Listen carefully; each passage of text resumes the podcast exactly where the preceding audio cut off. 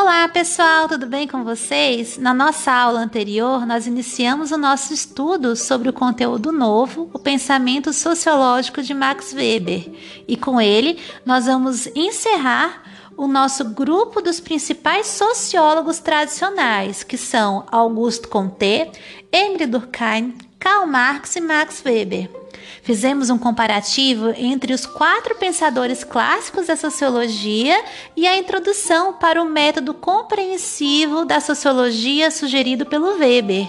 Vimos como ele se contrapõe aos seus antecessores e o conceito principal de seus estudos, que é a ação social. Hoje aprofundaremos nossos estudos sobre o método compreensivo e como Weber identifica as ações sociais. Lembrando que hoje também faremos a nossa primeira atividade do portfólio. Fiquem atentos. Os recursos para a nossa aula de hoje, como o plano de estudos, o mapa mental, atividades e textos, estão disponíveis na nossa sala de aula no Classroom.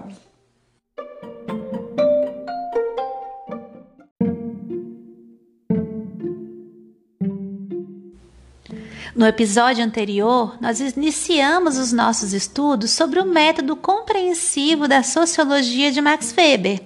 Vimos que no princípio do século XX já era uma tendência dos sociólogos buscarem os significados que as ações tinham para os indivíduos ao tentarem compreender as sociedades Weber, então, desenvolve a sua sociologia a partir do conceito de ação social, que é o objeto principal do seu método compreensivo. Podemos entender a ação social como aquilo que acontece no processo comunicativo entre os sujeitos, tomando como ponto de partida o sentido dado pelo autor de uma ação e seu objetivo. Assim, uma ação social precisa ter significado para quem a faz e para quem a recebe. Uma troca de presentes, um aperto de mão, uma repreensão só com o olhar possuem significados e podem ser compreendidos, por exemplo, como uma ação social dentro de um contexto específico, claro.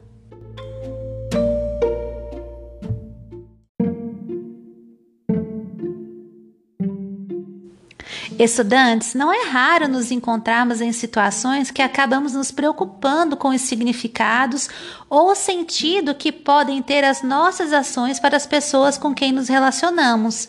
Afinal de contas, nossas interações com os demais indivíduos estão relacionadas com uma parte muito importante das nossas vidas sociais, que é a comunicação. A teoria sociológica da ação social foi amplamente trabalhada pelo teórico Max Weber, que acreditava que a principal função da sociologia era compreender os diversos aspectos da ação social. Assim, a ação social é entendida por Weber como qualquer ação realizada por um indivíduo em um meio social que, no entanto, possua um sentido determinado por seu autor. O contínuo processo de comunicação, então, está intimamente ligado ao conceito de ação social. A manifestação do sujeito que deseja uma resposta é manifestada em função dessa resposta. Em outras palavras, uma ação social é compreendida a partir da sua intenção, do seu autor quanto à resposta que deseja daquele para quem ele está se comunicando.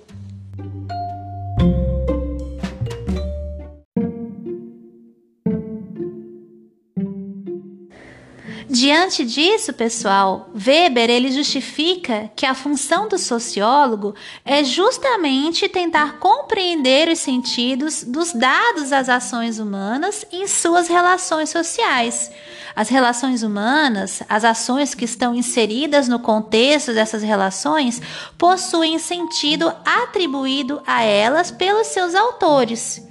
Para que se compreenda o processo de comunicação e de interação social, é necessário então que se compreenda o sentido da ação, bem como, ainda mais importante, desvende-se o objetivo do autor da ação em seu esforço de se comunicar.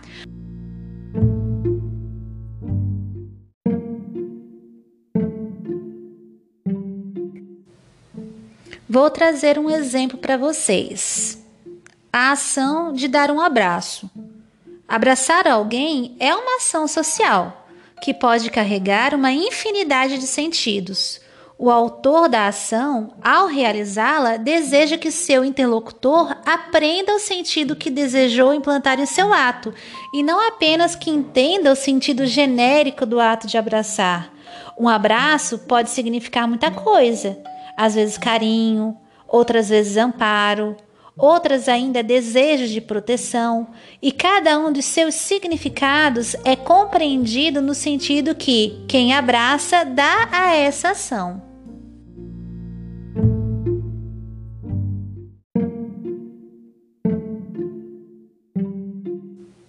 Pessoal, Weber ele faz distinção em relação aos tipos de ações sociais. Os tipos de ação social apresentados pelos sociólogos nos servem como parâmetro de observação. Com isso em mente, Weber estipula quatro tipos ideais de ações sociais presentes na maioria das sociedades, que são a ação tradicional, a ação afetiva, a ação racional orientada para valores e a ação racional orientada para fins.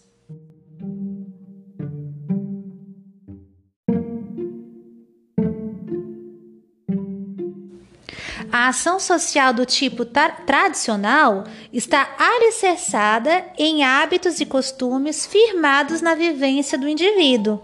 Age-se de tal forma porque sempre se agiu assim. Por exemplo, trocar presentes na noite de Natal, pedir bênção aos pais e pessoas mais velhas, tirar o chapéu em sinal de respeito.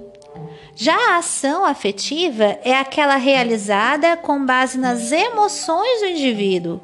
O objetivo é mostrar sentimentos pessoais, como o choro no luto ou a risada nos momentos alegres, sem, no entanto, levar em consideração os fins que se deseja atingir. As ações afetivas não são pautadas na razão. Exemplo: torcer para um time de futebol mesmo que, mesmo que ele não esteja entre os vencedores.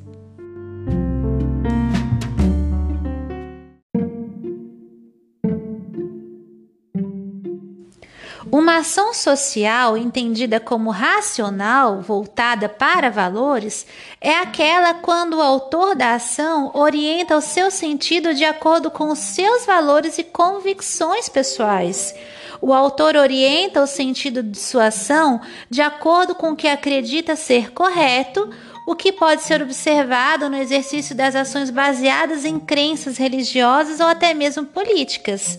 Por exemplo, trabalho voluntário, doação de órgãos. A própria ação tem valor, independente do fim, se o fim vai ser alcançado ou não. Já a ação social, entendida como racional orientada para fins estudantes, é aquela quando é realizada tendo em vista um objetivo racionalmente estabelecido, no qual o autor da ação busca atingir um resultado e, para isso, utiliza os meios necessários. A conduta científica em busca do entendimento de um fenômeno é um exemplo. Outro exemplo: oferecer um bônus ao trabalhador pelo seu desempenho. O objetivo dessa ação não é necessariamente reconhecer o esforço do trabalhador, mas estimulá-lo a produzir mais em decorrência do bônus que pode vir a ganhar.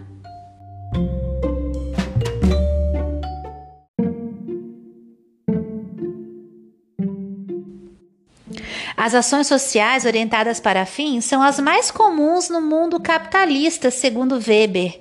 Isso é um tipo de ação que se sobressai dado o comportamento estimulado pela mudança social a partir da consolidação de um novo modo de produção o capitalista. As pessoas passaram a interagir ainda mais por interesse, de tal forma que a racionalização das ações, condutas e processos ficaram ainda mais evidentes. Os recursos utilizados ao longo dos tempos dentro da esfera capitalista modificam de acordo com a necessidade, porém, os objetivos continuam os mesmos: alcançar determinados fins racionalmente calculados e programados.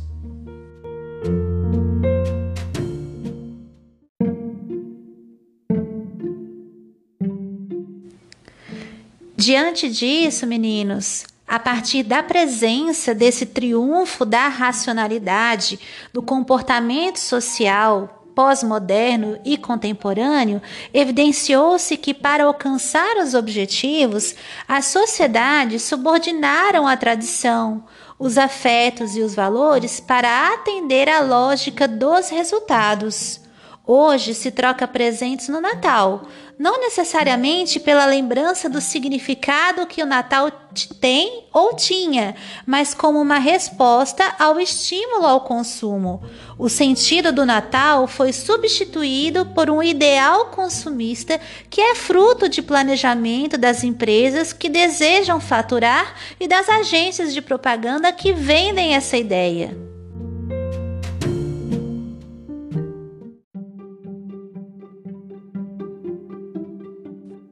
Segundo Weber, o ser humano passa a maior parte do seu tempo realizando atividades que se justificam pelos efeitos esperados e não segundo os seus próprios valores e convicções. Esse é o caminho sem volta que Weber qualifica como desencantamento do mundo, situação em que a magia e as crenças espirituais dos homens deixam de fazer parte do seu horizonte de vida. Pessoal, após a exposição apresentada, façam a leitura do material elaborado com bastante atenção para que vocês tenham condições de realizar a atividade que vai para o nosso portfólio. Qualquer dúvida, procure-me pelo WhatsApp. Um abraço e bons estudos!